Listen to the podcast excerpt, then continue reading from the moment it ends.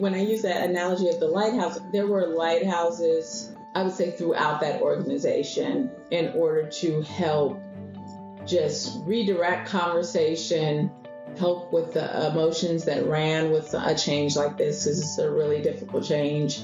Um, but also just helping people understand for the good of the company why we were making a change. Are you leading change in your organization? Maybe you are wondering what it's really like to lead during a transformation. Welcome to When Women Lead Change with Danielle Hawk. Get insights from senior and executive level women across various industries and sectors as we spotlight their journey in leading significant change in their respective organizations. You will also hear from subject matter experts in the areas of strategic change, project management, and human resources on what it takes to thrive in this role. Because leading during steady state is not the same as leading during change. And now, here's your host, Danielle Hawk. This week on When Women Lead Change, we'll get a chance to speak with Autumn Birdsong Jones. Autumn started her career in retail and she has over 15 years of experience in human resources and employee development. She currently plays a critical role as an HR leader at Esri. For those who may not be familiar with Esri, Esri is a mapping and analytics software company based in Southern California. At Esri, she oversees training and compensation for the entire company. Our listeners will get a chance to hear Autumn talk about the skills she has seen good leaders draw on when leading change. This week on When Women Lead Change, we'll get a chance to speak with Autumn Birdsong Jones. Autumn started her career in retail and she has over 15 years of experience in human resources and employee development. She currently plays a critical role as an HR leader at Esri. For those who may not be familiar with Esri, Esri is a mapping and analytics software company based in Southern California. At Esri, she oversees training and compensation for the entire company. Our listeners will get a chance to hear Autumn talk about the skills she has seen good leaders draw on when leading change. Welcome to the show, Autumn. Hi, thank you for having me. So, Autumn, I know I gave listeners some background on you in terms of your role at Esri. Is there anything else you want to share with how you work with leaders in the organization? Um, sure. Specifically, the majority of my work centers around enabling change, centered around leadership development, um, enabling leaders with the skills, knowledge, and competencies to better lead and engage their teams. And so, whatever that looks like in terms of uh, the work that they're doing, I like to say we we enable others to win, and we talk to them about what is it that you're working on in order to help you win at that. Okay, great. So we're just going to dive into the questions about leading change. Um, we know you have a load of experience. You've worked at a variety of companies and you've seen, you know, different change initiatives. Um, the first question I'm going to ask is what do you think is the most difficult aspect about being a change sponsor?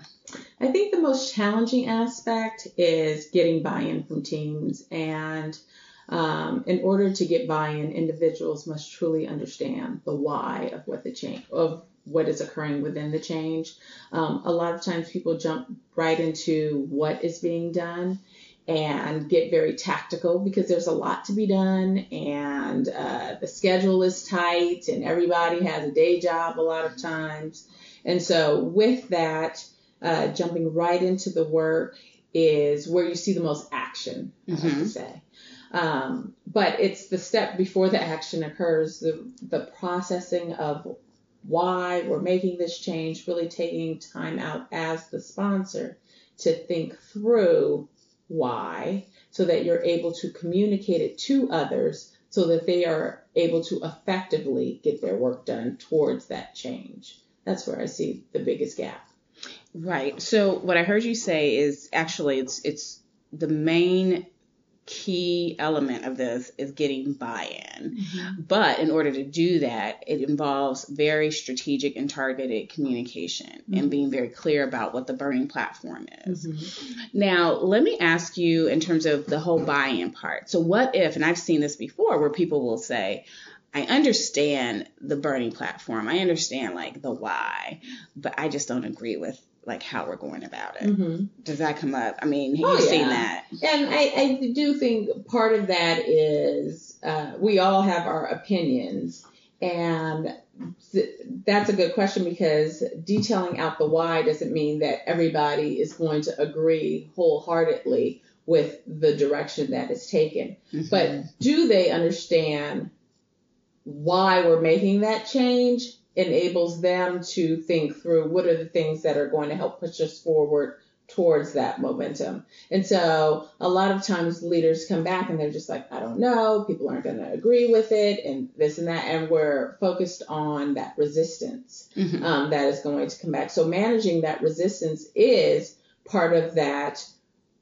Are you truly focused in understanding what direction it is that the company needs to take, why it needs to go in that direction? Are you able to articulate it? Are you able to talk about what success looks like so that people understand the direction and are able to articulate it also themselves? Okay. No, that absolutely makes a lot of sense.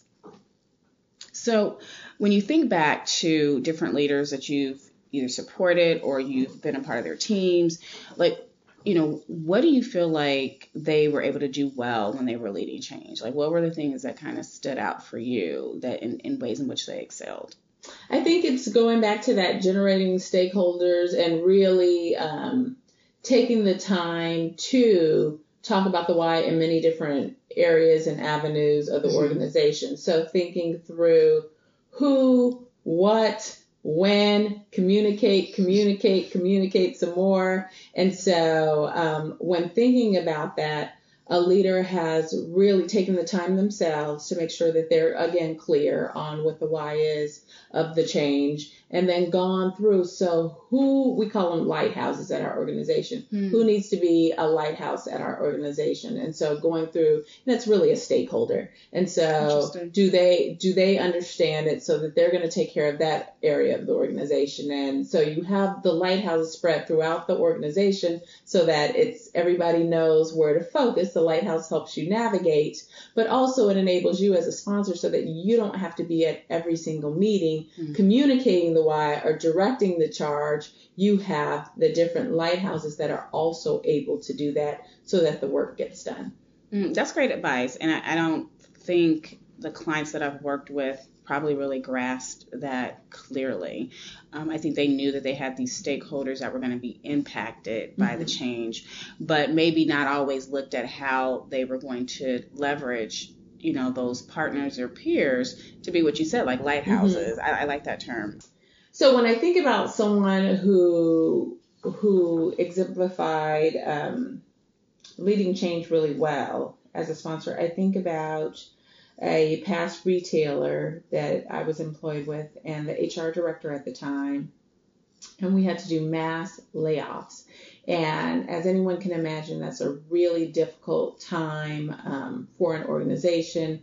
And what made it even more difficult was just our company culture. So it was a family based retailer. There were employees that had worked at that retailer for 30 plus years, um, people that had really invested their lives in helping the organization become a success. And so with that, when you're talking about mass layoffs, that that um, that's a hard pill to swallow. Right. And so, and actually, she was she was someone who had been with the organization for a really long time, and so it was it was a hard pill for her to swallow. But the landscape of retail had changed. Um, we had actually been purchased by someone else, and ultimately, when thinking about why we were doing mass layoffs, it was to secure the success of the organization going forward. And so for her, she had to get together what was the why, what was the company impact, where were we trying to take the company, really being able to communicate what that vision looked like. And then and then from that, she needed to also be able to communicate that to the HR team, to the HR leaders, because we were then going to go talk to the client groups. She needed to partner with the other directors. And then, of course, we needed to work on the communication with the employees throughout the organization. But the thing that she really, really did well with was communicating the why in terms of what was it going to do for the business? And so the impact that we saw is that through that tough time and with even the impacted employees, even they understood the why. So you're getting through something that's impacting their life. Um, definitely, they're trying to figure out what they're going to do going forward. Right. But then through that, they are also saying, I know that this is going to help the organization in this manner because that communication had trickled throughout the entire organization. We're talking about a really large organization. Mm. So to be able to get your communication to communicate, to trickle down through all those different levels where one of the impacted or several of the impacted individuals are able to then say back to you, I know this is impacting me in a negative way in terms of I now have to go find another job, X, Y, and Z, but I also understand the good for the organization and I'm looking forward to how this takes the organization in a positive way. It was absolutely amazing to watch and actually be a part of. I learned a great deal with that transition. Wow. Thanks for sharing that. I mean, it, it kind of reminds me of uh, one of our first our first episode when women lead change with Vivica uh, Fairbanks Henderson, and she talked about being a leader during mm-hmm. an acquisition mm-hmm. and all the things that had to um, that she had to take into consideration for herself personally in order to be able to effectively lead um, other people through that whole process. Yeah, so, when I when I use that analogy of the lighthouse, there were lighthouses. Um, I would say throughout that organization in order to help just redirect conversation, help with the emotions that ran with a change like this because it's a really difficult change. Um, but also just helping people understand for the good of the company why we were making a change. And going back to your question on what if people don't agree, of course there were people that were right. upset by it and yeah. things like that, but they still understood why the change was happening. Mm. Um, so so that was a example of a leader that I felt like really exemplified what communication looked like and understanding in um, communicating the why. Okay. No, that was great. That was great. Mm-hmm. So many of our listeners are either in the midst of leading an effort um, where they are the face of change. Um, there are some people who, you know, may anticipate they'll be asked to do this um, soon. Mm-hmm. And so what I wanted to get some insights from you is what should they consider? I mean, you're you're a a fo- your focus is around leadership development at your company in addition to benefits, but you work a lot with leaders in various capacities, what should they consider when they're taking on a role like this? I would say make sure that you um, that you take time to understand the why. That within your role, uh, there's not there's not that um, a lot of times, as I mentioned earlier, where you take it and you want to run with it and you want to get it done and you want to get those actions, that checklist, you know, those things checked off that checklist. Mm-hmm. And that you don't get so caught up in the what you're doing that you forget to make sure that you are clear on the why and that you're communicating the why and that you're not just doing it once so not at the kick not just at the kickoff meeting but that you're doing it throughout the change effort. And that you also as you're you're talking with other people that you check in to make sure that they understand the why. So do you you know do you understand why we're doing this? Um, just to get a check for understanding on how your communication is going out uh, and that will help you adjust as needed. But what that also does is enable your workforce to make sure that all of the work, work that they're doing contributes to the success of that change. Mm, awesome. Um, so what I'm hearing you say is making sure if, if you're you know gonna gonna be taking on this role six months from now, a year from now, it's being able to dig deep into your understanding of what the burning platform is and even in some ways articulating in your own mind what you believe the benefits are um, for you know this effort and so of course there is the executive leadership team mm-hmm. that has likely come up yes. with what the yeah. benefits are and the why yeah. but at the same time being able to tailor that um, in a way that feels authentic to you and then also be able to um, share that in different ways depending on who you're talking to in terms of your stakeholder group stakeholder groups. And so that's what I also find with um, different leaders where sometimes you have to um, kind of go off the path mm-hmm. from the PowerPoint presentation yeah. and be able to say, oh, yeah. so, you know, this is what we as a company are doing. And this is also what I see too that really supports, you know, all the possibilities of what we can do around us. Yeah. And so I, I feel like there is that importance of having the consistency of the message mm-hmm. that's trickled down, you know, from senior leaders on down. But then I always like to hear from, you know, leaders. I always like to see, you know, how they make it their own story. Yeah. I mean, I, I think the ending statement here is change is about people. And a lot of times people approach change as it's about the task or the process. Mm-hmm. Change is about people. It doesn't happen without people.